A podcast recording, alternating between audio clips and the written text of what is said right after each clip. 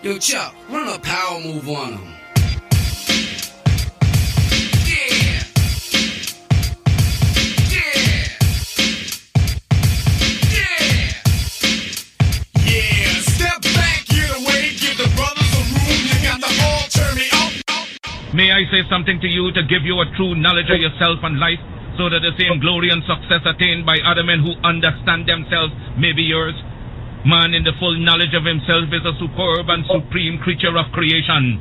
When man becomes possessor of the knowledge of himself, he becomes master of his environment, the captain of his own ship, the director of his own destiny, the accomplisher of his own ends. today in the Brooklyn Combine, um, we have some special guests. We have actually four special guests um, that we're honored to have um, in, a, in a, a, a- very, very important film. Um, important for the time that we're living in now, but also just history, America. But um, again, uh, a very important film, which I believe is coming out August 12th on HBO, that was um, uh, produced and, and directed by this group of, of very talented, intelligent men. We have first we have Charles Darby, who's very important, who was the uh, well. Let me let me start over. Who's here from the combine today? Peace, everybody. You got brother Molly X. Barnabas and Phil. Peace, everyone. Um, yeah, the, the film is Storm Over Brooklyn. Um, for those of you who lived in New York or grew up in New York, um, the film is about uh, the tragic death of Yusef Hawkins, 16 year old young man who I vividly remember this because I believe I was only a year older than him at the time. Um, it was 1989, I think August 23rd, 1989. I remember it clearly, um, like clearly. Uh, it, it, it brought back, I'll be honest for me, when I watched the film, I think I was the first to see it amongst us. It made me very angry, um, to be honest with you. Um, and it made me kind of sad uh, watching it because you, you really felt how unnecessarily this, this beautiful young man's life was taken. Um, so that, that was what I took away from it. But we have Charles Darby, who grew up with uh, Yusef, um, who um, was very instrumental in getting this this film made. I'll let him tell you guys, or you guys tell how that happened. Uh, you have Victorious DaCosta, who's a producer and director, um, directed Weldon Irvine. You got Mr. Javon Franks, who we just was talking, and um, I had to get him to admit he probably was going to be a lawyer, um, but for him understanding certain things about the criminal justice system. Former journalist, went to school for journalism, right? um, at, at John Jay and uh, is a is a producer um, uh, and and I believe a photographer as well, right? I am. Yes, I am. Um, and then we have Mr. Muta'Ali Muhammad, who is the director as well as producer, but also an actor, um, who produced the great film Life Essentials of Ruby Dee and, and was the director of this incredibly important film. Thank you, gentlemen, for even meeting with us today. Thanks for having me. No, Um, most definitely. Really quickly though, I, I definitely want to make two big big ups. The, the the Weldon Irvine piece, I would love to see. My father is like a huge Marcus Miller fan, and anybody up in here who's a fan of Nina Simone or any of those giants knows the, the importance of this individual. So I'd love to get my eyes on that piece, man. Well, Mally, if you, if, Mally, if you if you pay me a couple of bucks, I'll let you see it because I actually have a copy of it. We'll talk about this when it's over. All right. For sure. Um, but first, I want to start. Um, first of all, I, I looked at what you guys' careers are really done, uh, have, have done in your careers, and when your careers are going. Um, you guys have a, a, a connecting force, um, and it seems like it's social and it's activism at the same time. Um, was that by design um, when it came to this film? Uh, like, how did how did this film even uh, get started? Charles, I think you should take that one. You want to take that one, Charles? Yeah, I'll take it.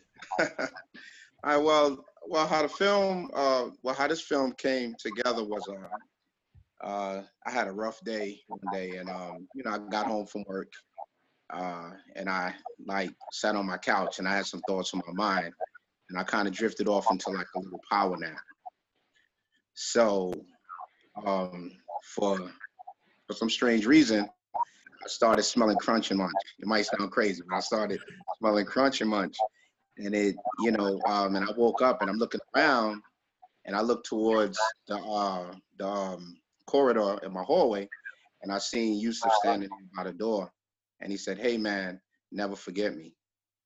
So I like snapped up, you know, I jumped up, and I'm like Yusuf, and I'm looking around, and I'm just walking through the house, you know, sat back down. I didn't think much about it. As my wife got home, I told her about it, you know. So next day, following day, my aunt happens to call me, and she's like, "Hey, um, somebody stopped by the house yesterday," and I said, "Who?" She said, "Diane," and um, she wanted to talk to you. So uh, that's um, Miss Hawkins. I'm sorry. So what happens from there is um, I give her a call. Me and her is talking, and she's like, "Hey, by the way, uh, Amir is down in uh, Georgia." And I said, "Oh, he's down in Georgia." She gave me his number, and um, me and Amir started talking. Started talking about it and everything, you know, talking about Yusuf. So then one night I'm on Instagram, and and a mutual friend of me and um, Victorious is uh, talking back and forth, and he brings up Yusuf. And he's like, man, you need to do a film about this. And I'm like, yeah, I don't know. He said, man, I'm to connect you with somebody. And he connected me with Victorious. And then me and Victorious was talking back and forth for a couple of days. And then finally he was coming at me hard, like, hey, man, we got to do this. We got to do this. Um, and, and then from there, uh, he uh, he brought in Muta'Ali, and then um, NJ came in as well. So um, I just think it was a point in time where all these things were just lining up. And I mean, going through the whole process, um, you know, the uh, background, uh, tracking down people, it was hard. It was long, but we got it done. Let me, ask you, Charles, because um, uh, you know, I, I tr- trauma, you know, is generational. Mm-hmm. Um, trauma also um, it, it kind of contributes to your memory and and, and your, life's journey in a lot of ways. Uh, Right. I, I, I I was dying all, all day just wondering what I would ask you, but one of the things I wanted to ask you is, what do you remember about that day, August twenty third, nineteen eighty nine? I just remember the day as just it was just unreal. Um, it just felt like a dream. It felt like it wasn't real. Mhm. And I mean, to just have somebody taken like that, Yusuf was one of the most gentlest souls on this earth that anybody would want to know. There was no bad thing about Yusuf. I mean, and it's, you know, to have somebody taken out of your life like that, it was very impactful. It made everybody sad. It made us angry. Uh, we immediately took to the streets of Flatbush and everything else, and we was just, you know, wilding, you know, at that time. We, we Yeah. was upset. Yeah. I remember that time because I, I remember being, I'm 16, 17 at the time, and I remember um, it, it kind of put a, a, a battery in our back. Not just, you know, New York was a very different time at that point. You know, you had young, we had to worry about police. We had to worry about going into certain neighborhoods. We had Yeah. to worry about even living in some of our own neighborhoods. I grew up in Brownsville, but I traveled Mhm. you know, East New York. I was in East New York a lot, Bed-Stuy a lot. But I remember that incident was sort of like a defining moment of my teenage years prior going to college. Um, Right. And, and it made you grow up in, in, in, in ways that you really regretted, that you didn't want uh, to grow up in that manner. But it, it kind of painted your, your observation of the world. Our our parents basically you know parents and grandparents always warned us about certain areas and not to go in. Um, bensonhurst was definitely off limits. Uh, we had sheepshead bay um, Yep, you know Canarsie. so yep canarsie. So flatlands you know um, Flatland, yeah. at a time. So so basically we just stuck between flatbush east new york crown heights uh, bed-stuy. So those were our mainstay areas. But um, you know, we, we didn't really know anything about Bensonhurst only through watching the hunt, the um, honeymoons. You know what I mean? And then, you know, that was our only thing about Bensonhurst. But just a quick story. My my grandfather worked for the New York Aquarium for years, and he came home and he was very sad one day. And you know, he fought in the World War War, uh, you know, all the wars and stuff, and you know, he came home and he was talking to my grandmother in the kitchen, and I'll never forget what the conversation was about. We were sitting at the table eating dinner, and he said, you know, I was changing out my clothes in the locker room, and he saw like they had like a party poster hanging up, you know, come out Saturday, you know, bring the kids and everybody else like that. So, you know, he said he went to the guy and he asked and he said, Hey, you know, is it okay to bring my family? And he said, Bring your family to where? And he said, Oh, to the thing that I seen posted on the wall. He said, Oh, Jimmy, you know, this this this kind of thing is not for you. So he said, So what do you mean it's not for me? He was like, Ah, you know, it's gonna be some people there. He was like, so he said he kind of got the message and and you know he said that he felt away because he you know he he fought side by side with people and he killed for other people and he worked for other people and at that point he knew so they sat us all down and just started you know giving us the raw at that time saying you know these are the areas that you're not welcome into you know based on that. And i kind of think that that had a psychological impact on my grandfather for years to come and it impacted us as well. Charles, um, for those who are who are going to listen to the podcast yes. maybe a little bit late to getting to the film, can you just kind of describe what um, the social landscape of East New York and Bensonhurst was? um Ethnic, you know, and everything. i mean for the uh i mean at that time like uh did you say east new york and bensonhurst Correct. Yeah. Um, well, I would look at East New York and I would say Flatbush because I was raised in Flatbush and and so you know I would say all of the areas were basically the same. Um, I would say 100% African American, Caribbean, Puerto Rican. You know, so so all the areas such as Flatbush, um, uh, Crown Heights, East New York, Bed Stuy, those those areas was I would like to say 98%, you know, black, Puerto Rican, and so forth. Um, places like Bensonhurst were were heavily Italian, um, and I knew of no African American people out in those areas at the time. Um, and the areas that were uh, told to us to like stay off limits, um, we were also told as well, like you know, all these areas do not do not want you in those areas. There's something I want to uh, add. Two things I want to add to that, Charles. One is, and this is for any of you guys. I don't think people understand the political force that this case was, and I think one of the most incredible things that you guys did in the in the production and the direction of this film is that you really put it in the forefront to show how what a political force this incident, this tragic death was. Um, and the reason being, um, at that point in time, I was 16. Um, I wasn't really aware of all the behind the scenes political stuff. I did know that New York was about to have its first uh, black mayor in my lifetime, um, and that, that I'm aware of. Um, I knew that there was this very powerful, hungry, ambitious uh, U.S. attorney named Giuliani who was floating around and who was had tied himself to certain unions in the police union in New York. And then I know that a few years prior, it was the Howard Beach thing. Years later, I would become an assistant district attorney in the Brooklyn DA's office. And by then, it had become aware to me that there was two incidents that pretty much solidified Charles Hynes as the district attorney of Brooklyn for years to come.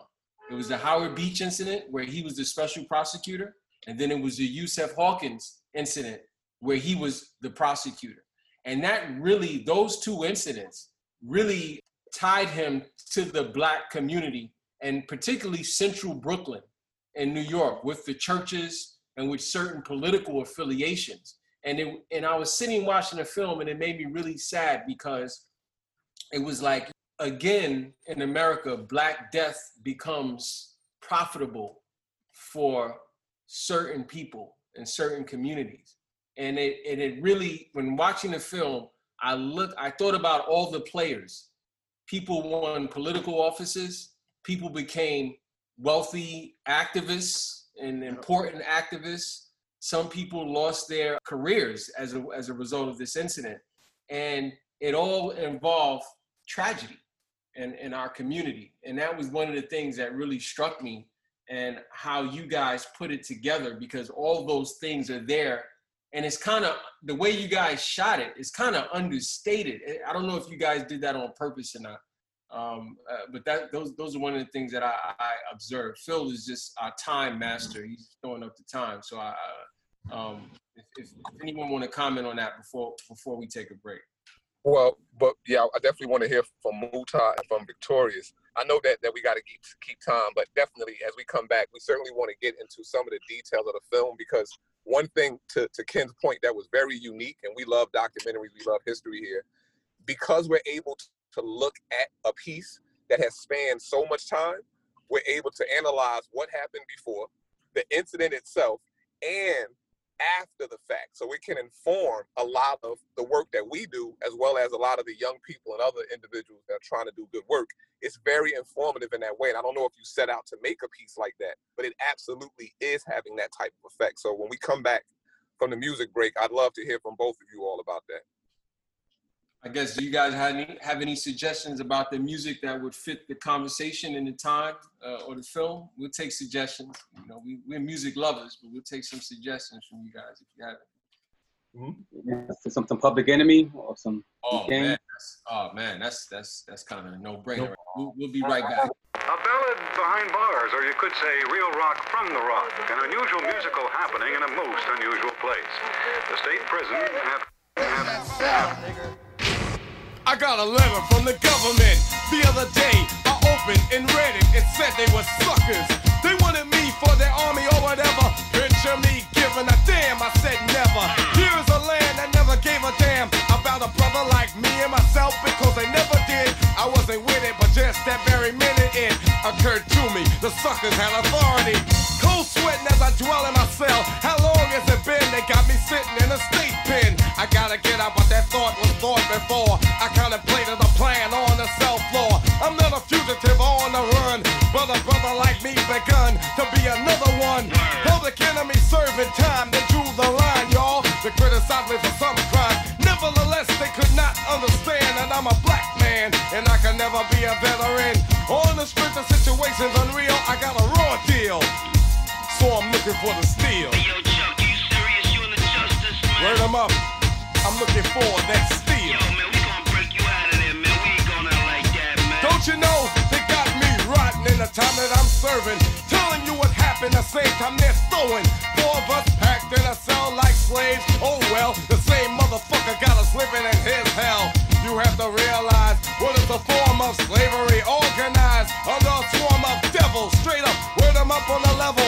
The reasons are several, most of them federal. Here's my plan anyway, and I say I got I can trust, yo. Some do a bid from one to ten, but I never did, and plus I never been. I'm on a tier with no tears should ever fall. Cell blocked and locked, I never clock it, y'all. Cause time and time again, time they got me serving to those to them. I'm not a citizen,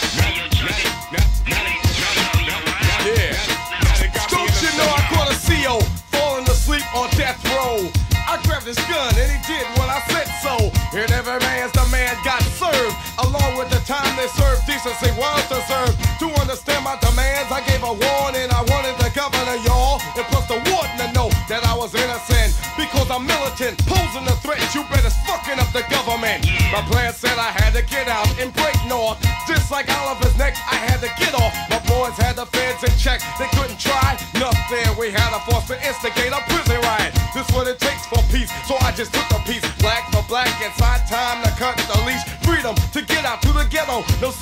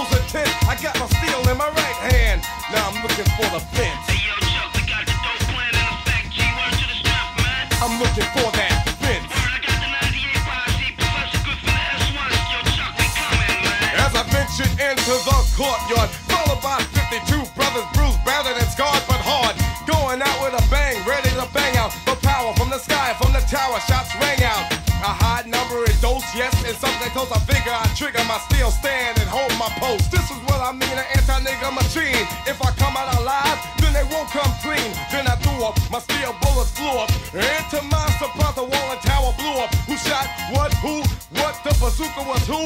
Into my rescue, it was the S1W. Secure my getaway, so I just got away. The joint broke from the black smoke.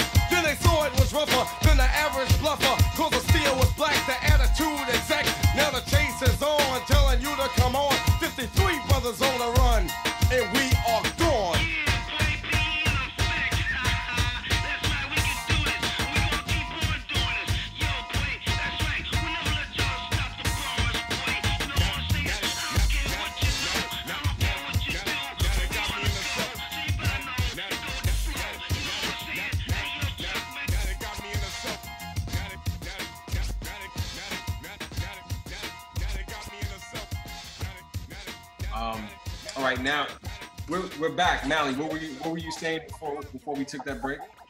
No, I, I, I wanted I wanted to hear from the brothers in particular about the nature of this film that was able to span so much time, and it doesn't feel exhaustive. It doesn't feel draining. It feel it moves well. It's contemporary in that sense, but you really get a sense of what preceded that moment, the moment itself, and now so many decades out, it really informs this moment that we're in, and not in a reactionary way, like, oh look, nothing has changed, in an informative way.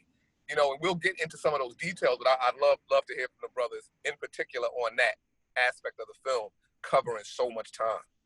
Yeah, that's that's a great question. Um, when it came to telling this story, we knew that we were dealing with a lot of factors, and I think the title "Storm Over Brooklyn" is perfect because in a storm, there's a lot of currents going on. And as you mentioned, the political landscape at the time was shifting, and a lot of those politicians and high-level attorneys saw an opportunity uh, when they when they understood the the movement behind uh, uh, the reaction to Yusuf's killing. And so, in order to incorporate that in, we, we, we wanted to keep the family at the center of the story. Like, I, I know character driven stories are really important. So, keeping Yusuf's family at the center was important, but also as they told their story, it was important for us to give context. And there's not, if you think about it, uh, Mayor Koch is not on screen that much, and Mayor Dinkins is not on screen that much, but you get a great feel for how they intersected with the family and how they intersected with the Black community. And as a family, I think that's an additional burden.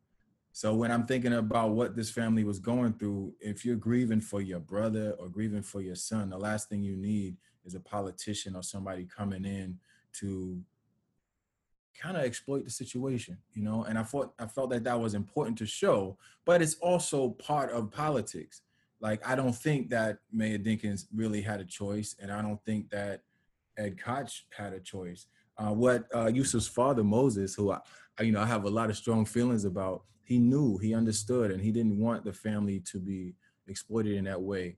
And you know, with only 98 minutes to tell this story, it was hard to pack everything in. But I appreciate the feedback and and that that all those things came through because it was very important on a political level. And one of the things that um, was important too was the media too. And Reverend Sharpton mentioned a little bit about how they tried to play up the possible interracial uh, love triangle and everything.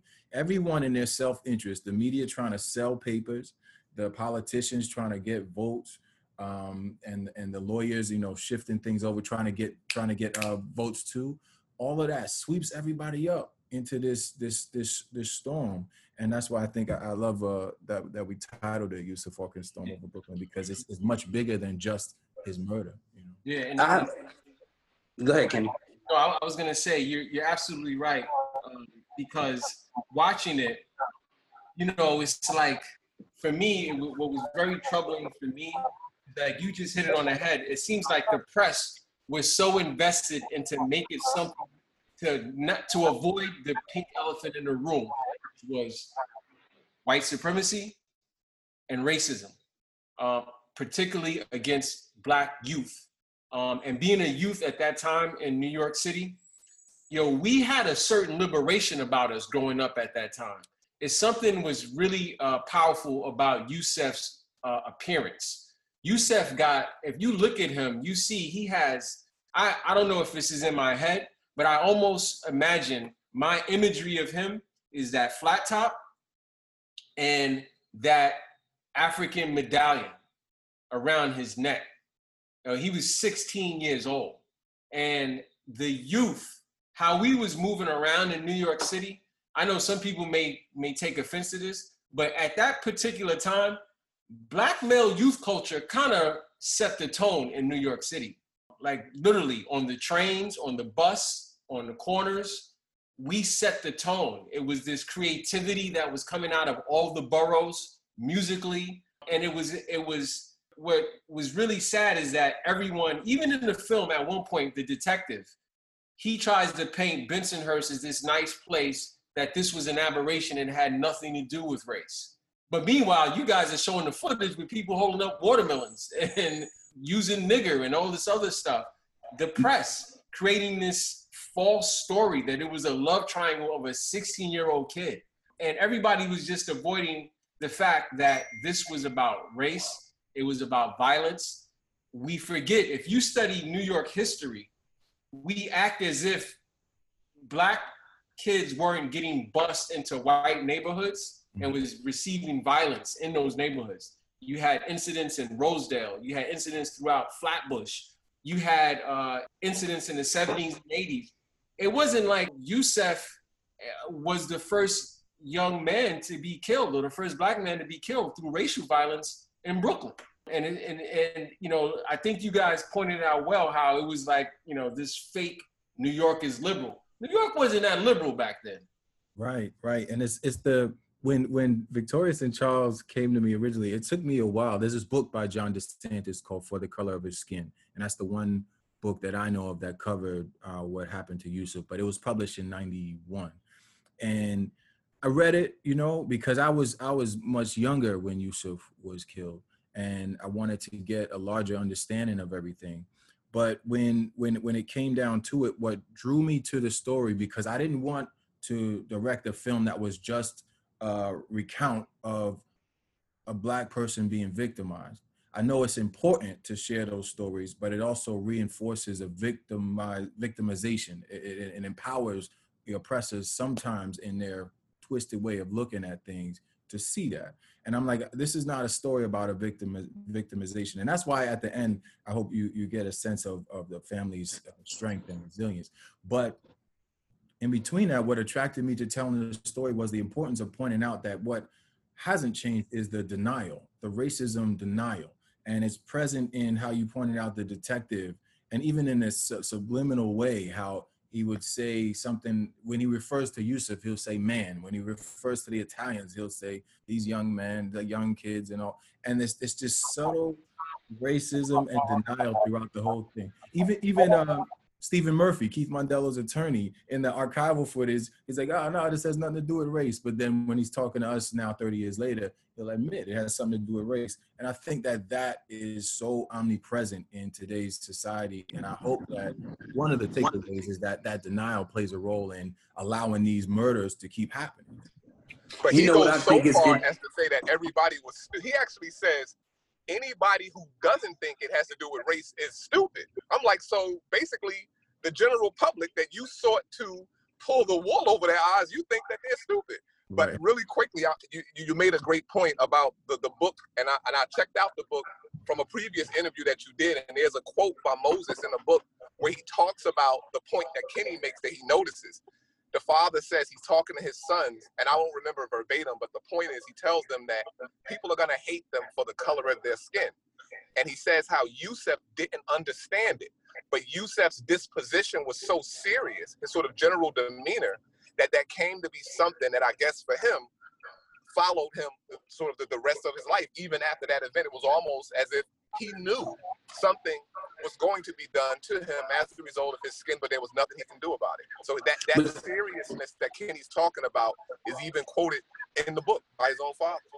You know what I think is interesting too is just the um, experience of those two groups. You know, those two those groups of young men, the, the experience of black men in New York City, and the experience of an Italian uh, American young man um, in the city. I mean, w- was there anything you guys feel that wasn't expressed in the film about that those two different experiences, those two narratives for those two groups?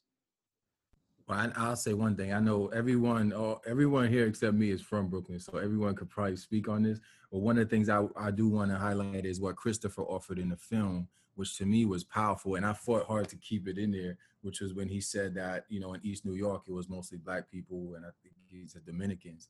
And when you saw a white person, you assumed that they were either you know out there buying or they were undercover police.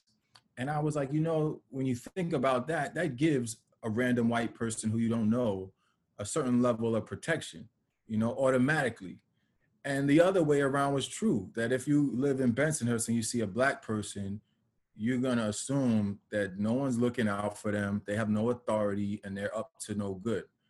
And that is a huge detriment, almost a deadly one.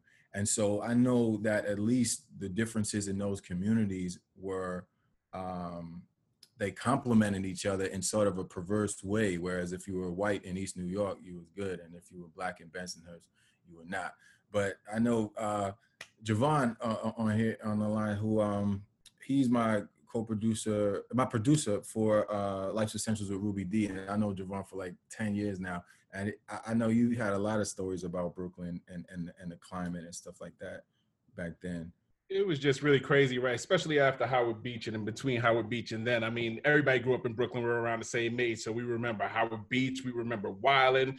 We remember how we all felt, especially as young men. This was our first real experience with race and how race worked in in Brooklyn and in New York. And you know, it was it was a really it, that's what made Yusuf's murder just so impactful and everyone was just like tired. It was a breaking point. It was a straw that broke the camel's back to a certain point and it was just really just kind of like defined a lot. I know of who i am to this day and i know uh, it just needed to be brought and everybody needed to see how how we felt and they see how the neighborhood felt and they see how it, it's just a really impactful story. It's just horrible time in Brooklyn. You know, it's uh, there was some common themes too.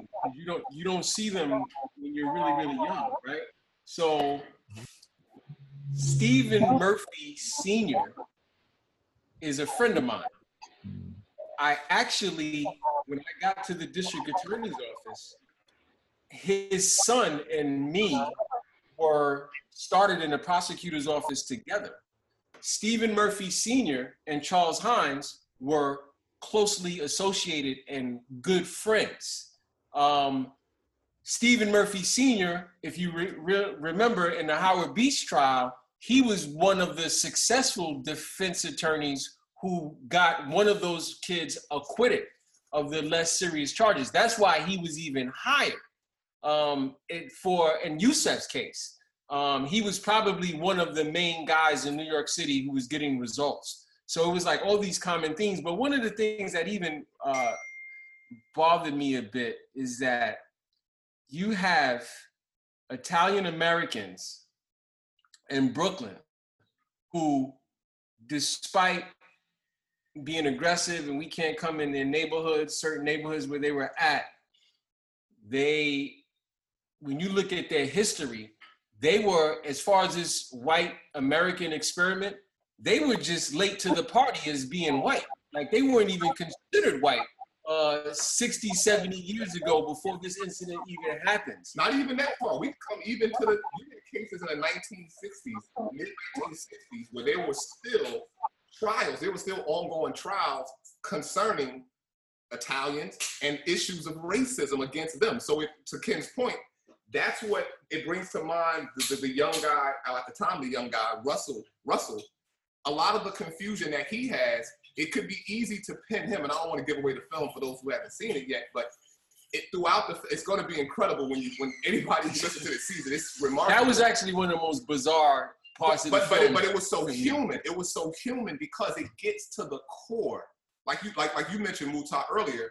It wasn't on screen for long, but that moment was so salient. It was beautiful to capture the idea of whiteness. And we're working. We're, we're actually working on the curriculum for our young people using this film as a guide.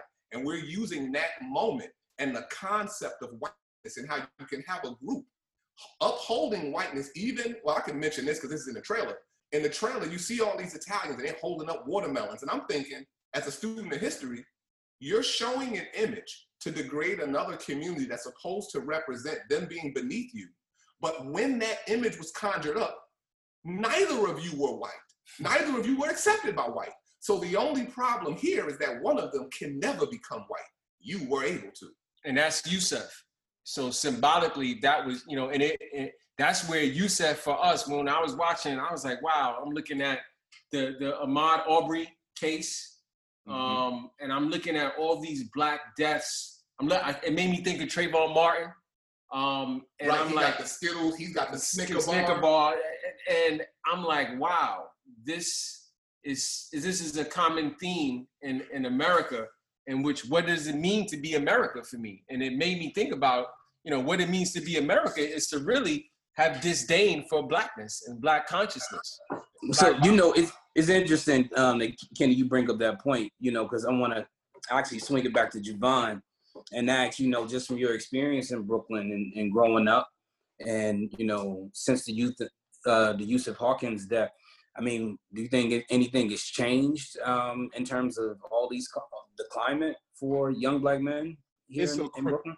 it's so crazy because as we were discussing earlier how you know we got a chance to see a span of 30 years but um, it's so crazy that you can see that not a lot has changed the color the, the, the, the clothes have changed and this uh, feeling of uh, oh this wasn't racist it wasn't this outward racism is not in your face but it hasn't changed that much. And I guess after the break, we could talk about it. It's so crazy because even in high school, um, I used to go out to Brighton Beach to Lafayette High School, and I had to go through Bensonhurst and see all these people. These people emulated Black culture, and it was a lot of Black culture. So even getting back to seeing the young kids holding up the watermelon and things of that nature, like you were saying, they were on the verge of inclusion into the white race, but all they were doing was emulating everything that we did, but they were able to take off the clothes, turn down the music or whatever it is, and then they go and you know.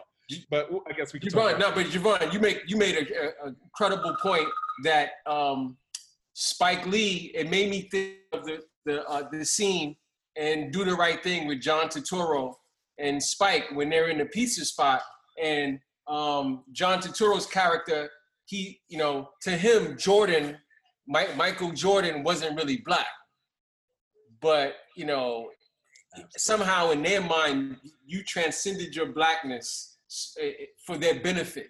And you're you're absolutely right. Like growing up in that time, we were commodified, we were boxed in, um, but we weren't allowed to be.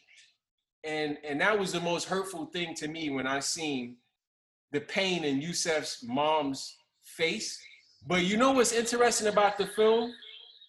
You you guys had a um an image of the mom that showed as she got older, she looked to become stronger. She almost looked younger um near the end, and it was freaking me out a bit because I was in my head, I was like, I wonder how old this elder is. But you seen the pain, like that pain on her face when she was talking about what happened to her son, and she was trying to find her way amidst amongst the politicians and, and the storm.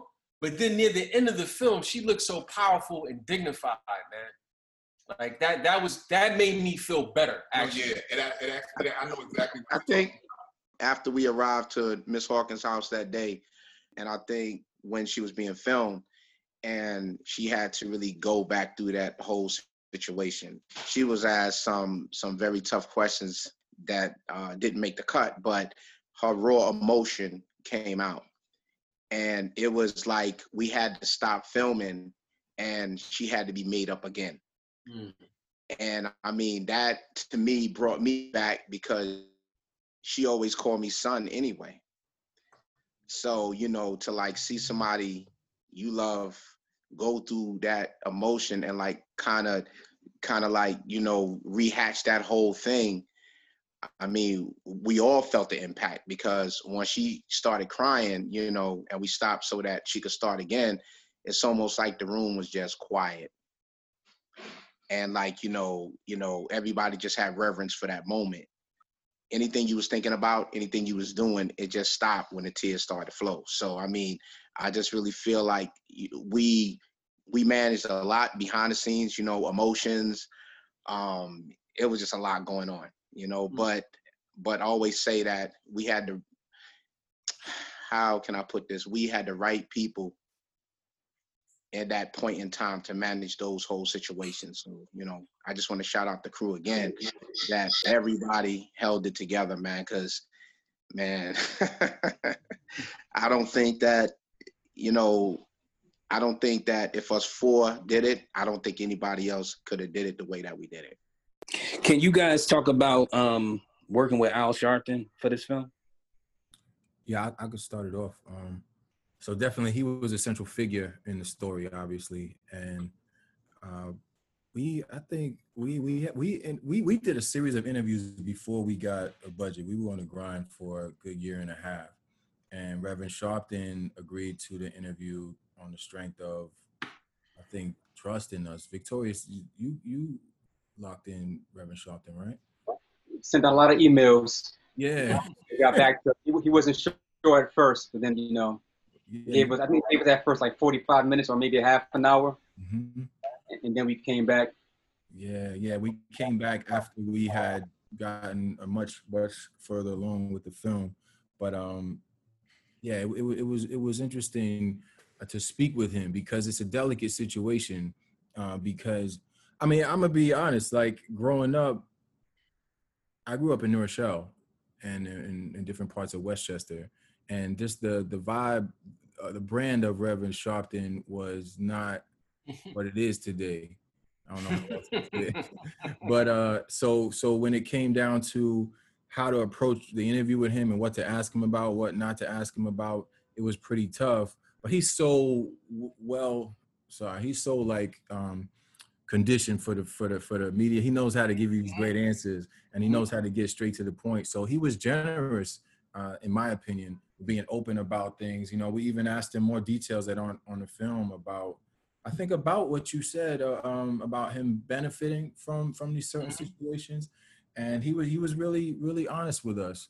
And one, I know you just asked about Rev, so if there's other comments about that, we could loop them in. But I just want to say, um, the early people who just showed love off the bat, it also included uh, C. Vernon Mason, Mason, yeah. and uh, he gave us a fantastic interview. It just didn't make make. Yeah, you know, I, I, I, it's funny you say that because it, that was I grew up in Brooklyn, and my perception of of, of Al Sharpton's brand was one and the same, um, even as a young person, right? Uh, something that was intriguing, and me and Victorious have spoken about this. Um, I don't think a lot of people from that film you won't capture just how powerful Alton Maddox was to the black community. Um, Alton Maddox was a uh, intellectual uh, advocate and a trial attorney powerhouse. Um, when you speak to a certain generation of trial attorneys in New York, Alton Maddox was the man that you were paying attention to. Um, and he's like in the background of this story. But I do remember at that time growing up, I was like, yo, who's this country art- articulate brother with them glasses? Um, but the film gives you like it, it the, the film is almost like a timepiece for me. but it's a timepiece that also works around the world because as we were doing our research for it, we saw this was even covered in papers in like Tokyo. Like, like I'm not from Brooklyn. At the time, I was 11 years old, coming up in Newark, and this was what was going on. It was as if it happened in front of my building. It was having that much of an effect, and it was everywhere. Like it was absolutely everywhere. So I know we got to go to break. So you know, it's, it's tons of good music. But when we come back, maybe we can go into a bit of the, the the broader themes that really resonate throughout different parts of the world, and obviously now even throughout time. Yeah, and I, got a, I got a question. I, I kind of want to ask at some point. I'm just curious on what didn't make. No, the I'm not cut. saying, yeah, no, that's what I'm, I'm not saying. I don't know if that's for Yeah, Victorious or you- for Mutai. yeah, I wanna but see Javon, like, I can only imagine. So Wait. we we gonna go to break, and then we we gonna see what's going down. All right, peace.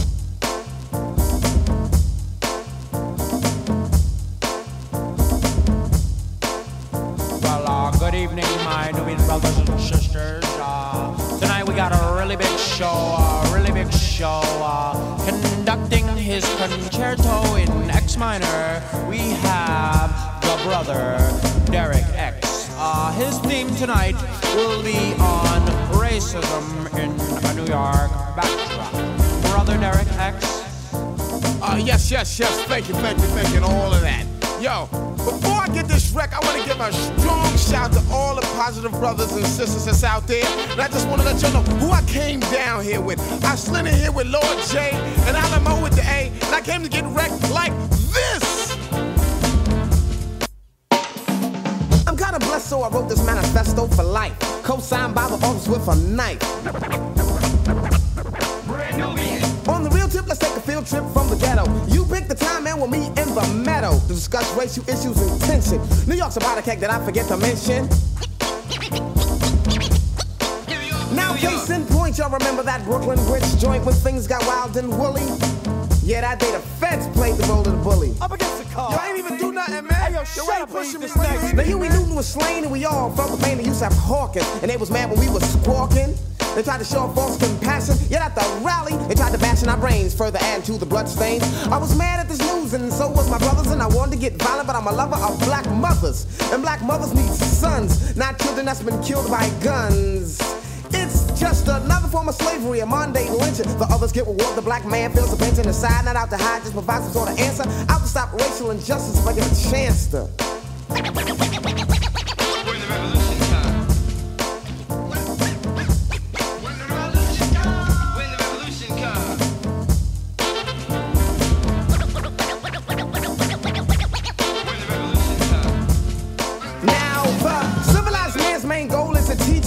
To achieve this verbal outreach in my community and all outland counties. Spread the message of good with my now rule money. Step up to the right, dispense and be known. Remember what I said is to teach your own at home first. And as we disperse, I spark your head like a cloud burst. Yeah, I don't stop, yeah, I don't quit. Derek X, I'm guaranteed to be the ultimate. Brother Derek X, I kicks the flavor.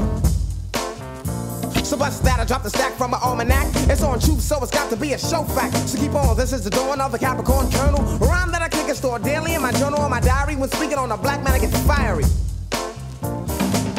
In the record store categories black law. Best you ever saw, and it comes in a three or a four pack. In a month or two, I'll be back to confer with you. I'll go over my works and my contract. I get crazy perks from Elektra. See me kick this rhyme, and I cover the whole spectrum. This is the final verse, grand finale, and crescendo. Misconceptions of the X can now be thrown out the window unseen. Lean two years past a teen. Never used makeup, got an actor sheen. It's like that, y'all's have a ball. I'm Derek X, about six feet tall. Yeah, and as I stop this wreck for one sec, I want to give a shout to the Grand Bar. Also the Molly Mall,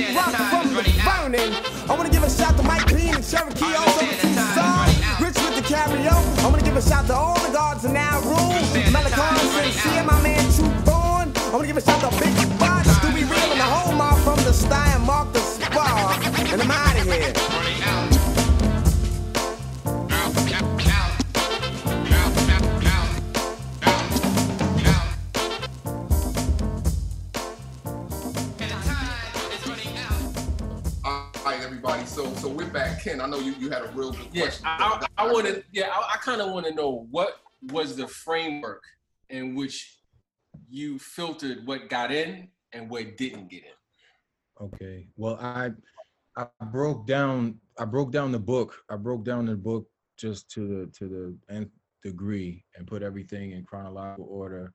And I also sifted it into I think four rows. Uh, one was the political level with Koch, Dinkins, even before before the 80s. Another one was the activist level with uh, Reverend Sharpton's career. and you know tried to consider you know the scope was larger tried to consider willie turks michael stewart um, uh, eleanor Bumpurs michael uh, griffith and um, all, all of those And you 80s. said Turks Turks was the man who got beat to death in Gravesend, right? Yeah, he was running, running. Yeah. So and then and then also laid out the the family's um, arc, their story arc, and and segregation in New York. You know, one of the things that's subtly there, I think, is uh, uh, the de facto segregation of New York City, the liberal New York City. Yes. And there's this there's this beautiful map of they're map, mapping segregation it's called from the New York Times it's an article in 2015 and that I actually brought into the room when pitching to HBO to show them that this is can this is 2015 what you're looking at and in 80 in 89 it wasn't even much different the segregation is pretty much the same and from what I hear in the education system in New York it's even It's more- even worse. It's even worse today. yeah, yeah. So like with with with all of those things in mind, you know, wrote an outline, but it was 30 something pages long. Mhm. And I'm like, okay, we're not playing around with a $10 million budget here. We have to make it more concise. So after we interviewed the family and and and Christopher and and Luther, it became clear that what they had to say was most important. So I just strung out what they say and worked really closely with Jeremy Seifer, the editor of- the film. And and and and they what they had to say dictated what else could fit in the film. Mm. If they said something that allowed us to pop out and cut this and that, then then we did. And um and and I, I- I'll say one thing about Luther. Luther was the first interview that we did when we actually had a budget, you know. And um, oh, who was the brother, the cinematographer, Javon? You remember? His name is Kerwin DeVonish. She works with uh, Spike a lot. and He's done Yeah, he, he he did a great job shooting that interview for us. And Luther, I, I, I know I'm going off to a tangent. One of the things that Charles has said about Miss Hawkins is so important that these feelings that that these are feelings are real. We're 30 years later talking to people who were right there. Luther was right there when Yusuf was killed, like right in front of him. And he told us he hadn't talked about it in 30 years. That's one of the things that hasn't made the cut he said he hadn't talked to his kids about it. He hadn't talked to no one about it in 30 years. He bottled it all up inside. And so me, I'm a I'm a filmmaker, but I'm also a human being. And I'm we're sitting here in front of cameras, and I know Alpha now. I'm gonna ask him to walk. Well, I think Javon had to do walk down into Bensonhurst to to the scene of the crime, and he didn't even know. You know, like this is like I'm like, oh my God, we have to be very delicate because it took a lot of courage for him to even come back to New York to to do this thing. So I talked with Luther for two three hours, and what's not in the film is that the pain. I, I guess it is for Luther. It is for Luther. But the and after the interview's over, it's hard to just say, all right, because he shared he shared his whole soul with us, you know. And that's one of the things I hope um, people appreciate about it because the family didn't have to do it. They didn't have to trust us. They didn't have to share all of their that their hurt, you know, and they did. And, and I appreciate that. You know, one of the things that I'm pretty cool about just the shooting of was, um, you know, those overhead shots that you guys, um, you guys had in there looking down on the street, and you know, they they definitely stuck out to me because some of those shots could have been in Bensonhurst, some of those shots could have been in East New York. I mean, the neighborhoods from the way that you guys showed it, and even from the media footage, those neighborhoods looked identical. But, I But they weren't. But but see, that's the thing though. And so Mhm. Mutai said it. Uh, you you really folk. You just brought it out, Mutai. De facto segregation is strong in New York. Mhm. It affects housing. It affects neighborhoods. And what was in the back of my mind is two things. First of all, uh, th- there's a book called How East New York Became a Ghetto. It's by I believe Walter Thabit. I'm not sure, but it goes through the s- local, state, and federal policies that created East New York, um, the toxic financial instruments that created all those abandoned buildings that we end up playing in as kids, and then what rises out of all that?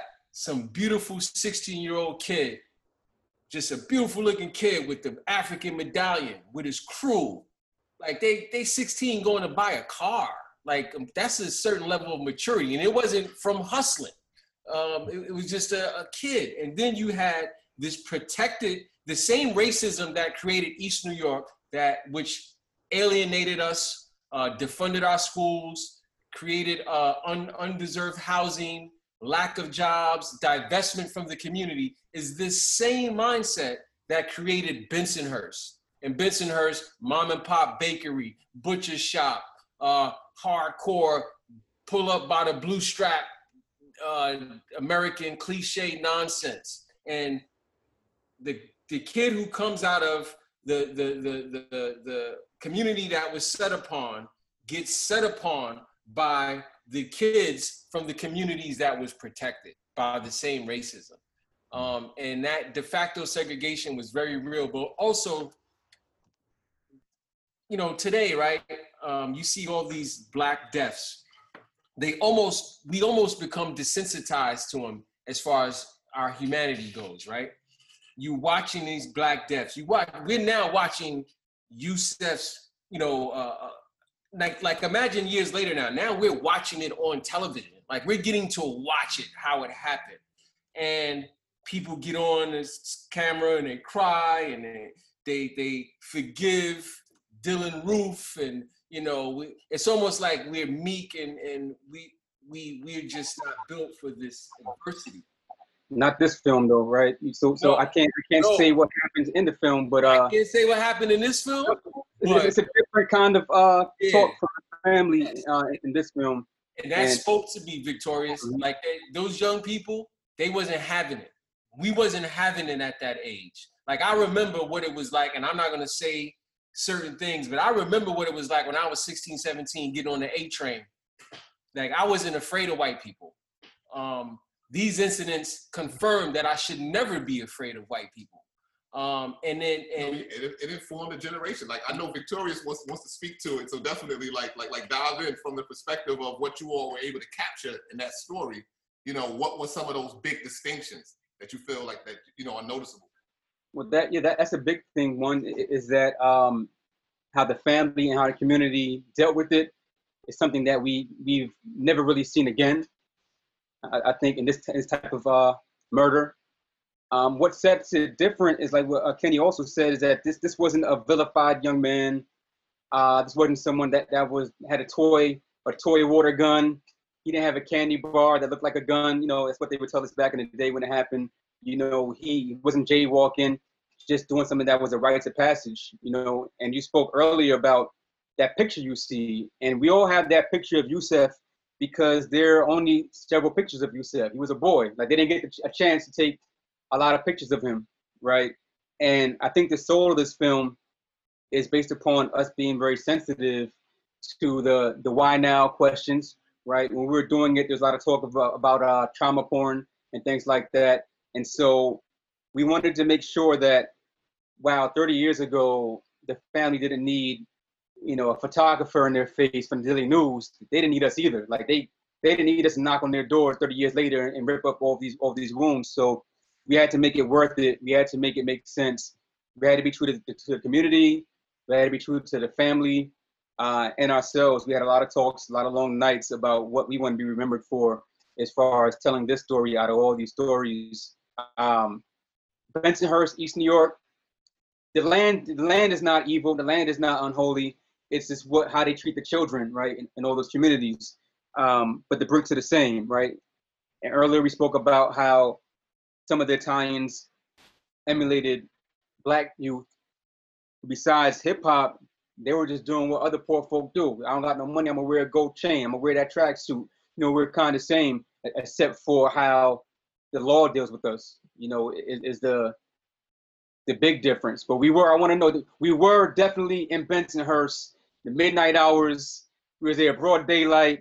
You know, it was not filmed on set. We were deep in Bensonhurst. Not everyone was happy to see us.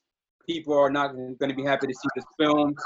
But this is something that um, Yusef shed blood there, right? And, and we we definitely we definitely return to that hallowed ground, right? And we wanted to show that that we're back. We didn't forget about it, and uh, we do come in peace. But you know what? One of the things, the one thing that definitely stuck out to me is that the narratives from the Bensonhurst community wasn't they weren't as robust. You know what I'm saying? And, and I and I think that and that's not a criticism. That was just that's just an acknowledgement. It's just like you know, you know, why weren't you all able to kind of collect more of those narratives?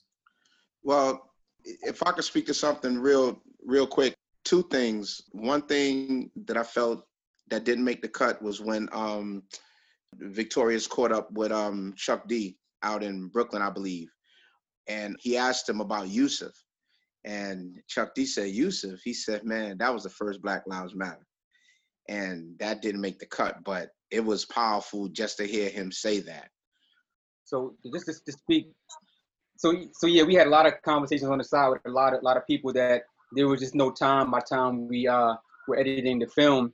But as far as there not being a lot of people from Bensonhurst in the film, uh, I just want to say, as a producer, I think all the best parts were in the film. I think you're gonna get all the emotion, and get all the information.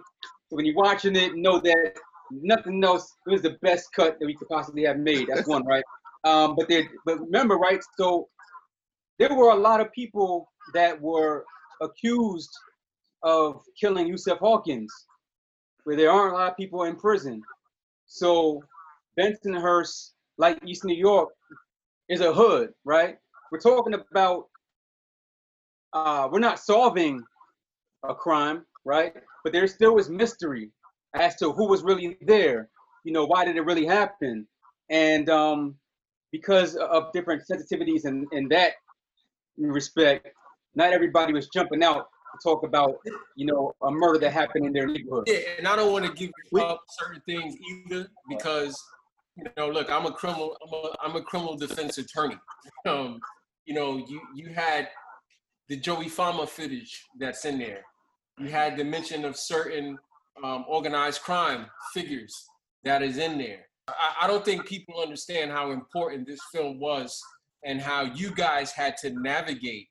There, was there a lot of late strategy sessions and how to navigate all these different things that you had to get through? Yes. If Yes. I could say, I could say this one part right here, I think Yes. for myself and in journalism, um, I would like to hear all sides of the story. I wanted to hear our side, which we knew because we grew up and we lived it. Charles, obviously, he was a friend of Yusuf's and things uh, went on like that. But I wanted to hear the other side of the story. I wanted to know was there something that I wasn't seeing? Was there something that someone could uh, offer us from that side of the neighborhood that, you know, enlighten me? But the code of silence is real. It's very, Yes. very real. And, Yes. and- we all know what we're talking about. We know that Yes. we can't get too deep into it, but the code Right. of silence is extremely real. And people who I think maybe wanted to express their feelings just knew that they couldn't. They couldn't express their feelings. We reached out to everyone. We wanted to make it 100% clear. Yes. So we reached out to everyone. We tried to get both sides of the story, but Yes, we did. as as open as our side was and the one black person that was there uh part of that mob we didn't get anyone else and nobody else would speak and we know why but I mean, You guys but- were, yo, y'all, y'all really did your thing though, because you can see it. Like, We- it's so stated, you know. We definitely do though, right? So we weren't, to be clear for those in, in radio land, while we weren't able to sit down with people from Bensonhurst, we have a whole lot of archives from when they were talking, you know, back in the day to, to the police and such like that. So we definitely do have um, that side of the story, but unfortunately, you might not be able to hear about what they learned over the past 30 years. But it, it definitely was a, a very um, unbiased story. And but I mean, the truth is the truth. So it came out how it came out. But and, um, and, you, and just to kind of answer that, and like I said, for me, that rang true. The fact that those those those the um, Bensonhurst narratives weren't as robust, that still rang as truth to me, and I think that was an interesting window into that culture. Um, and I found it to be, you know, very. I, I just thought it was a dope device, you know, the way you guys employed that. This We will have- make way to a lot we- of master classes. Like there's so much information. Like you're right. We're, we're, we had the luxury of seeing the film, but for everybody else, when you see it, you will not feel like you've missed anything. You Yeah. in fact will feel like you need to watch it again and again. It is extremely informative. Like it's it's it's remarkable. This um this this film is going to have people still asking asking even more questions, um, even 30 years after the fact. Um, speaking of the code of silence, uh, we had one out there when we had to film a subject, and um, people closing down their shops. Uh, we saw a lot of cars pulling up. They was curious looking, you know. It was a lot of, you know, uh, some of the old guard, you know, as we speak, they were checking out everything we was doing. Um, and I think one of the first times me and Victorious actually went out there to get some B-roll, coming out of train station, you could just feel the eeriness. They haven't changed that train station at all. And that that that train station was the same. Walking down those blocks, it was just, you know, for me, it was emotional because this is where my friend lost his life. And I mean, you know, I had to deal with that internally a lot, you know, and I still deal with it now because just just being in that area, I just was overcome with so much, but I had to keep it inside because we're there for business. And you know, that's that's all I can say on that. Oh man, I got I got a question for each one of you, and you know you can answer in any order you you feel. There was an interview that that we watched with Muta, and he was talking about some of the challenges around feeling like you're doing something meaningful in this time. From our perspective as observers, we can certainly see the power that a piece like this is going to have. But what is it that you all sort of hope will come from this as a tool for change and not some sort of oversimplified, like, you know, we, we do the work that we do, so we get it, like some real substantial change from a personal level and a communal level. What are some of the things you want to occur at the individual level after people watch this piece? I mean, I, I, what comes to mind first is I hope people get a better understanding of the ripple effect uh, that the families of these people who are murdered, um, that, that they experience. That it, over 30 years, these they're still in pain. They've been, if you look at it a certain way, they've been used. Um, if you look at it another way, you know, their their son's name uh, has been a tool, you know, a tool for for justice in, in a good way, you know, but also um, nobody still knows who Yusuf is, you know, and I think that as we um, go forward and call up people's names and and show love and respect, and and and I think it's important that we do that. I think that on on, on uh, just as we do that, we should just really hold in our hearts the fact that a lot of the relatives and the people who raised these people who are murdered are alive and in pain, and they still need our help after they helped us by lending the name of their child to to the movement. They need our help, and they need to not be forgotten. You know, I think I hope that people get a better understanding of that. That just because it's 30 years ago doesn't mean that the, the pain isn't resonating, and that and that means that we as a community need to really keep pouring our love back into the Hawkins family. You know. One of the things that that I think about with the film is that I hope it teaches a new generation what it looks like when our community comes together uh, physically and where they should be marching to. You know, physically, uh, this is very important. Again, some of that I haven't seen. I was 12 when it happened, so I didn't see it until until the film. You know, so that's something that that I, I hope that uh, we can take that and, and we can change that because uh, unfortunately, it's going to happen again in, in, some way. Even if it's not a murder, it's going to happen again. You know, in some way. And, and uh, I hope that this film can show people what what, what once was. And I also hope that unfortunately, going to be a whole lot more uh, black mamas and daddies crying in this position, you know, until, until we're free, you know. So uh, hopefully they can draw some strength. Hopefully they, they can get some some uh, some tips from Diane and Moses on on what is possible, you know, from a place of strength, and and not what they feel is the uh, the right answer or or good position to be when you're in front of the cameras. And uh, so those are the things that, that I hope that we can um, help push them moving forward. Yeah. Well, some of the things that I hope that people learn is the first thing is that um, I hope that they learn about Yusuf. Um, I hope that they learn that it's a better way to do things in life and that learn courage, strength, and just, you know, proper processes on how to go about doing things. and and also think about your actions, how it's going to impact people, and it's going to have ripple waves on both sides. That's that's what I hope that people um, come away with. Um, also, to learning that that real New York City history, not that covered up stuff that you know they show you on TV. Yep. Um, we had to take you back to how it was. You know what I'm saying? The gritty, gritty New York City. You know what I'm saying? And like and like kind of like bring you up to date, but not much has really changed.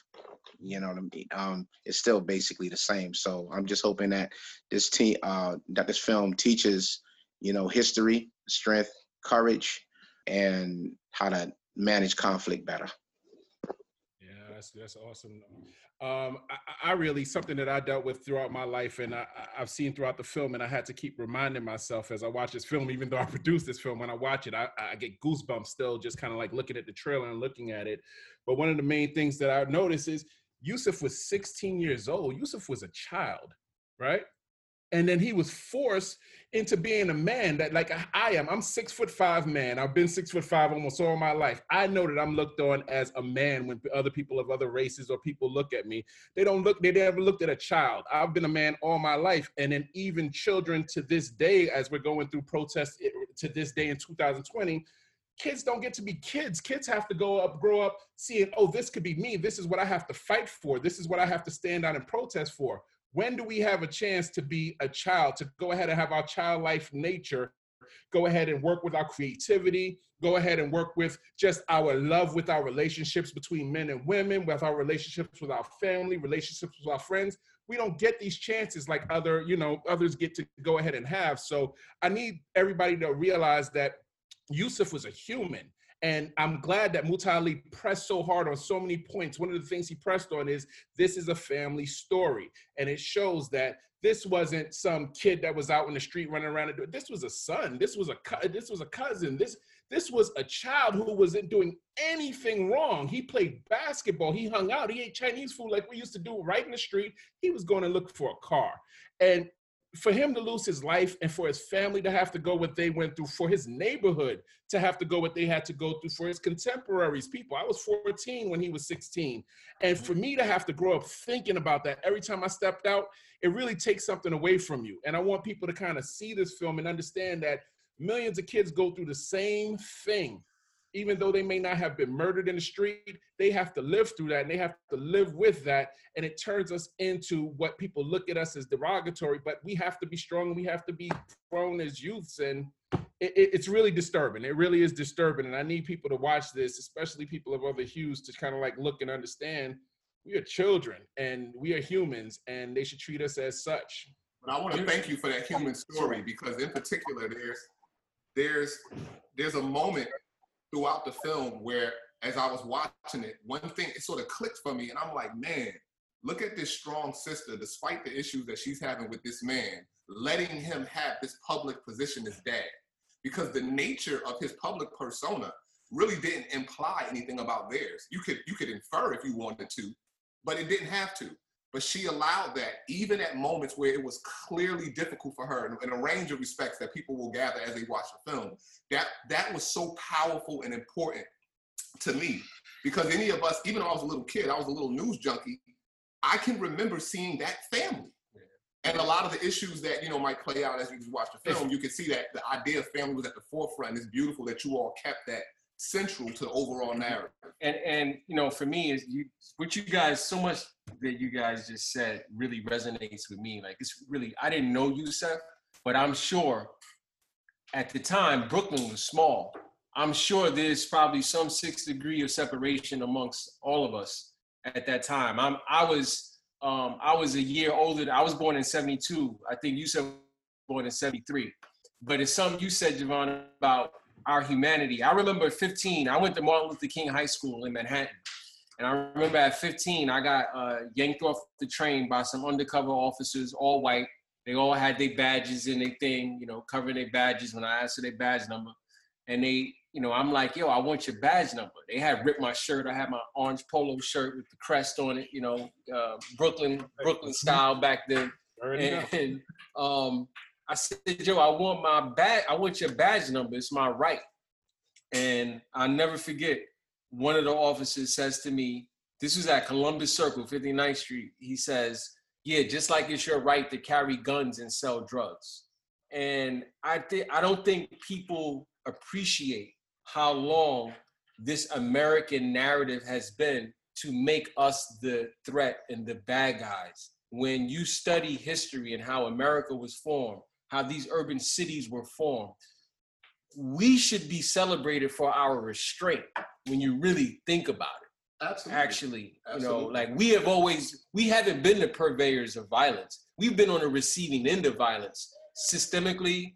Um, and it was weird because these people in Bensonhurst had a battery in their back where they felt they can control those black bodies just like they were police. But well, you was wild is at that time. It's like you, you officer. The, this is the freaking '80s. Reagan is in office. You all are the actual drug So, dealers. yeah, like what do you like? He didn't realize he was speaking with a, a future assistant district attorney. Yeah, What's going on? You know, what's going on? It blows your mind. and, and and when I really think about it, man, like it, it really made me really sad. Um, it's a book called Without Sanctuary. It's a photo illustration book of lynchings throughout American history, and Yusuf was lynched by it was a mob. It was a lynch mob. Um, it was nothing short of, and even as a, a prosecutor, his legacy, he built politicians. He created a lane for people. And I know Paul Burns. I don't know if you guys got a chance to speak to Paul Burns. Paul Burns was one of the prosecutors, trial attorneys on the case. He still had the bat um, in his office. Um, and I would always go in his office and we would have to conference cases, but I would look at that bat and it would leave me with a very eerie feeling of it, I might as well have been looking at shackles uh, or, or or something of that nature. But also, what's clear to me, I just want to thank you for. I want to first say thank you on behalf of myself and my brothers in the combine because what I also see in that film is I see, I don't know the details of how you guys put this together. I did meet as it was going on with Victorious and, I- and I, a few times, but you can tell the intelligence and the respect that you had for the, the Hawkins family and what happened to him through the film. And that's apparent. Your, you guys' humanity actually shines in this film. And, and, and in, and in uh, response, it really shows how Yusuf is, um, he was just, he has so much promise and it was taken away for absolutely no reason other than hatred. and a lot of what was served up from that very personal perspective, that deep place that a lot of individuals have been keeping this stuff locked in, it was clear that somehow you all managed to connect with them. That human rapport that Ken is talking about really showed up in a lot of areas throughout the film. especially in the ways in which you know you guys were able to showcase how they hadn't been shown that same respect or humanity um you know during uh the time when when uh his you know his murder had happened And I don't want to give too much of the film though, but yo, it was yo, yo, it was a strength in blackness and black people. Um, you know, we we get today, you see the talking heads and you see people get on camera and they might as well be reading from a teleprompter. We are complex human beings. It's going to be a lot of social media commentary. Once cats watch this, it's going to be is there's so many moments that that are very telling. And again, even though it's a tra- it's such a tragic story, through this tragedy, you all have managed to tell a powerful a powerful narrative. So you find yourself finding yourself in others. So I can see a lot of individuals making those connections, and that'll be a lot of the chatter. But hopefully, hopefully, it'll also do a great deal again to serve those of us like ourselves and anybody during this time who's looking to really do something transformative. A piece like this is the absolute tool that they've been looking for to help them analyze what could be on the other side of this. Like, like what could be on the other side of this. They now have a full story to look at.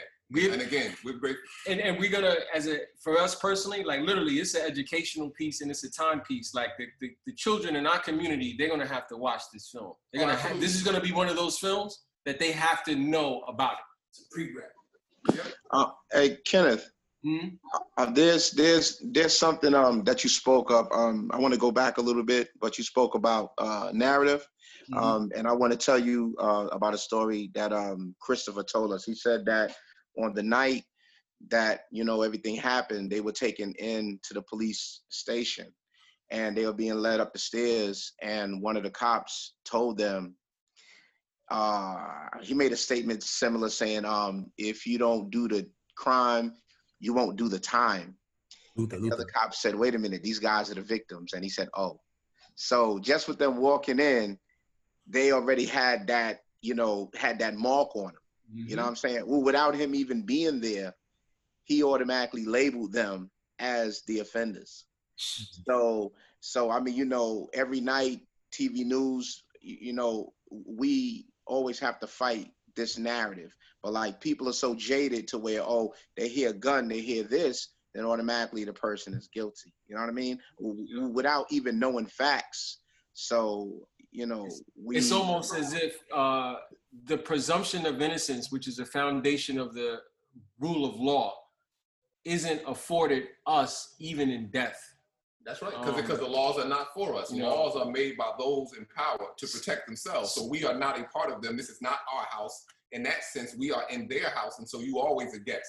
No matter how well they treating you, no matter how long they treating you nice, you gotta know for certain I am not at home. I mean, it's written into the laws that we are not a part or, uh, or even considered, you know, as citizens in this country, not fully. So, you know, with, you know, even even if it goes on the books that we are citizens, you know, you still got a lot of motherfuckers with that history in their in their brain. So, Yeah, and that's why cats are always looking to go back to a, even if it was a time that never was, they always want to harken back to something. And that's again, not not to unpack the film too much, but that point is at least in the public domain. That's sort of issue we started with the Italians wanting to go back to a time that never was, i.e., a time when it was only us. You know, whoever. and, and that's and that's what I mean by we've always fought, we've always resisted, Mm-hmm. and America has always poked us. Mm-hmm. Somehow, I, I think this film can help us figure out how not to get poked, but in the event that we do, how to come up with a practical solution where they're not gonna poke anybody anytime much soon after that. Yeah, and I don't remember who made the point. It, it may have been Mutat. I know he's getting ready to jump in, but somebody made a point that I know for us is going to be very useful in terms of using this film to help heal, help those who are still left here for us, because we can now see what happened after all this time to individuals who couldn't unpack a lot of that, individuals that didn't didn't get the support. All these people coming around, hooting and hollering, politicians, rappers, all that. But when it's all said and done, these are human beings who still need this community. And parents and parents and siblings and loved ones are never the same when something like this happens. It changes you forever. You about to say something, Mutat? Yeah. Oh yeah, I was gonna kind of echo what Victoria said earlier. Um, one of the things that always goes through my mind, and I was speaking at this um, rally in Nourish maybe a month ago, and I was trying to tell the people two things: proximity and persistence. And so I know that's what Reverend Sharpton mentioned in the film about them marching straight through Bensonhurst. And bothering the right people and bothering them for a long time is what I take away from the activism in this film. Is, is as if you know, yeah, we could we could march down, you know, Fifth Avenue, but if, you do the marches down in in uh, the Hamptons or something like that, you're gonna bother the community that is the tax base that these mayors kind of Yep. Bow down to. And I'm like, you know, that's that's a smart thing to do, but you know, then you get situations like you have in St. Louis with them crazy people with their guns out Mhm. and all that stuff. But But- that's that Dr. King quote. You got to make the comfortable uncomfortable and uncomfortable comfortable. Like, like, that's that quote.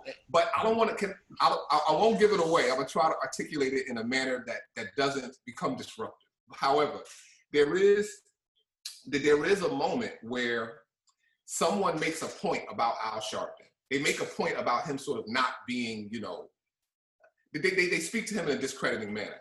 And however somebody may feel about him, I'm very careful to speak too negatively about people who have put in probably more work than I ever will, positive or negative. This is a complicated mess that we're dealing with. But when we start talking about the end result, sometimes you're gonna have to You're gonna have to get uncomfortable. You're gonna have to do some things. You might have to. People will make all kind of compromises everywhere else, but when it comes to our individuals, the condemnation will be so extraordinary, even in cases like that. So again, with, with these characters who may have built their careers, it's complicated. But, why is there so much condemnation?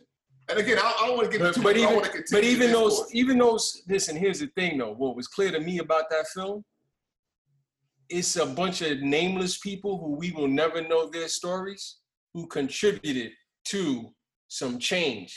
It was when you seen those people walking down the street, and in a foreign and foreign, hostile, violent environment, and you seen from teenagers to elders, they wasn't scared. And and those people who led or who put themselves in the forefront, they were able to be in the forefront because all those people behind them were not afraid. Precisely. Precisely. And that was the point that Victorious was making about the community. Like you really saw the daggone community out there, and that can and should inform communities today about how to be consistent, about how to be present, not how to poke your chest out and be all intense. Like that has its time, that has its place, but you need that consistency, baby. You need that if you're gonna be effective. Yo, it's, I, I hate calling this a great film. I got to say thank you for this important piece of work. Absolutely. And uh, and um, Charles, I really um, my I'm a human being. Um, my heart goes out to you uh, for losing a friend and and, and a brother. And and and and uh, please let the the Hawkins family know that if there's anything that we can facilitate, um, you know, we're we're here. Like thi- this, we don't take this lightly. This ain't just for words. You know, thi- this. I, I realize I I deal with the in the business of trauma. Um, I see how trauma affects us individually as a family. I see how this society deals with our trauma. And um, I just want to say thank you guys for doing uh, an incredible piece of work. I'm looking forward to you guys doing more work. Um, and and um, I just really uh, salute you guys. For sure. Sure. Where can Thank people you. find out and follow the film? Yeah, where like yeah, y'all close out. Yeah. At, at Storm Over Brooklyn. Everywhere is at Storm Over Brooklyn. On Instagram. And it's uh, on HBO, uh, available HBO. HBO, August 12th, Wednesday, August 12th at 9 p.m. It's on HBO Max, August 12th. Now, I want to say, in case there are any new listeners uh, to this podcast, these fellas are really tough and very critical. So I really appreciate the, the thumbs up, the, the two fists up, because uh, This is- they're not easy. They're not easy. Nah, this this was a, this was a we were honored, bro. And um, you know, I, I I would love for you guys any project that you guys are doing, uh, we we would love to support. Um, I know the work that you guys are doing is meaningful, and um, it, it is is it, it makes me feel good because there's so much noise and distractions out there for us, and for me, honestly, someone who was informed by Yusuf's death and of his death and, and growing up when I look around today, you know, because you know, you feel like, you know, I grew up in Brooklyn. I'm, you know, I'm 40. I just turned 48 last week, but I feel like, yo, I know what's up. And I look around and I'm like, this is what people are talking about. Like, this is what is the thing to get people's attention. And and what you guys did, you got my attention, and um, I really appreciate it. Yeah, you're gonna get a lot of others too. You know, I appreciate your feedback too because there's a lot that you're echoing back to us that you picked up on in the film. And since you like one of the first people to see it, it, it really is is our first time to know how it resonates. And I mm-hmm. mean to come from brothers like yourselves, it really feels good to hear that that you know kind of what what we what we put in there you you picking up on and there was a lot of things that I I, I tried to sneak in there subtly and, and I think Nah, you did a good job, brother. That's great, man.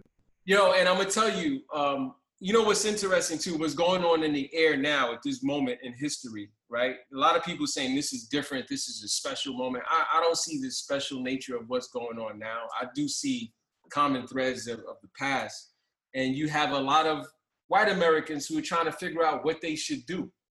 Um, sometimes, you know what? You got to be a human. Get into your humanity. Um, sort of like what Stokely said uh, figure out yourself. Um, if you really want to, it's not so much, you know, we don't need you to come and do this in our neighborhood, this in our neighborhood.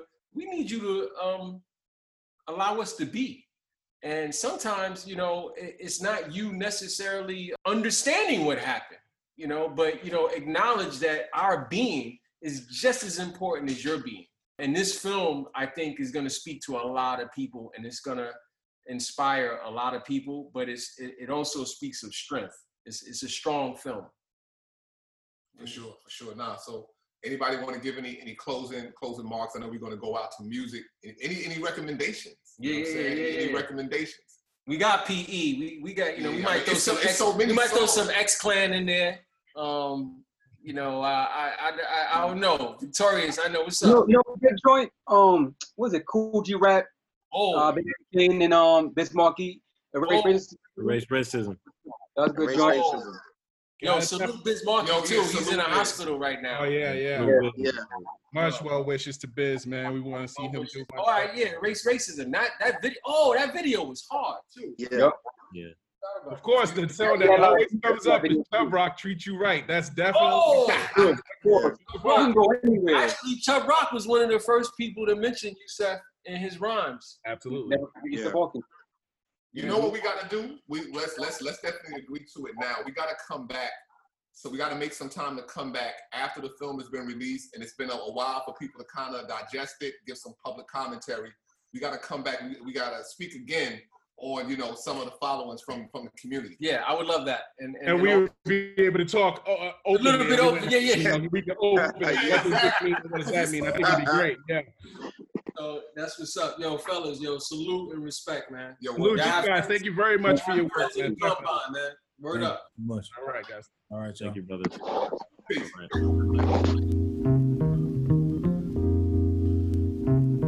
Yo, V, bring the beat in. Yeah, that's all right.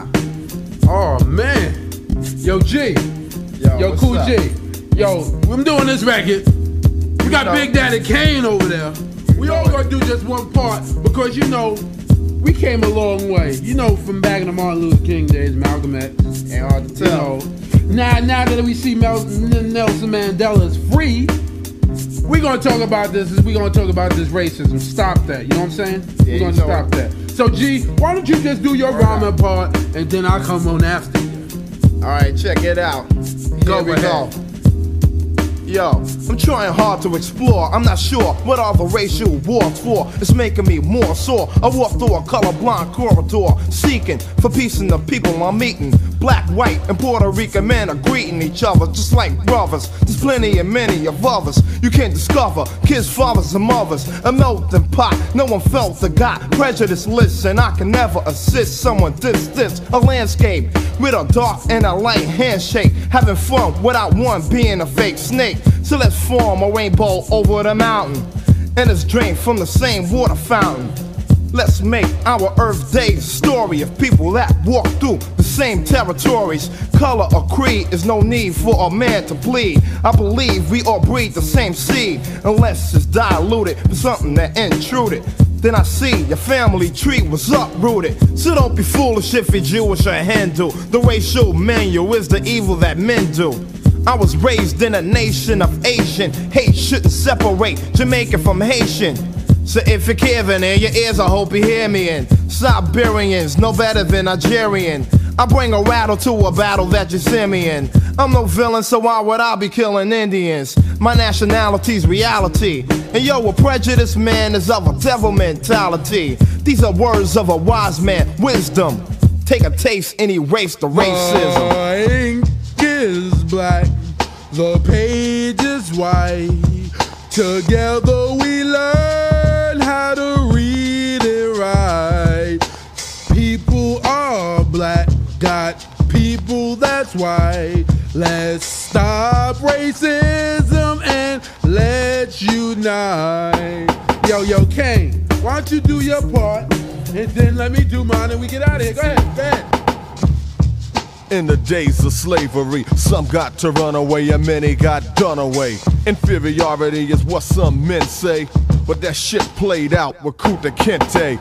Then again in the streets of New York, I think of Yusuf Hawkins and I see it still stalking. And when I think of areas like Bensonhurst, Huh, Notice how I mention hers. We got to better this world of prejudice. People make peace and learn to live equal.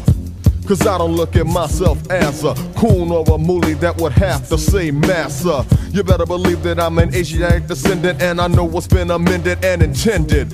So let's fulfill and get real and try to build a united nation. Eliminate segregation. I know there's different strokes for different folks, but I've also acknowledged what hatred provokes. So don't hate me or try to underrate me. Cause I collect ends, drive a Benz, and live greatly. And we can all live together in harmony. Without thinking what color is harming me. If I'm a slave, I'm a slave to the rhythm. To E R A S E, the racism. The ink is black, the page is white. Together we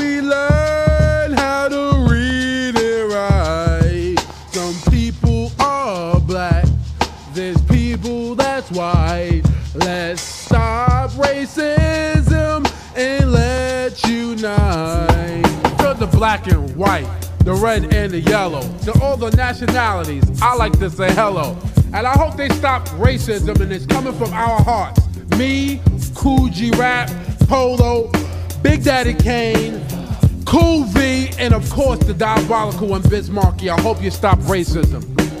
Peace.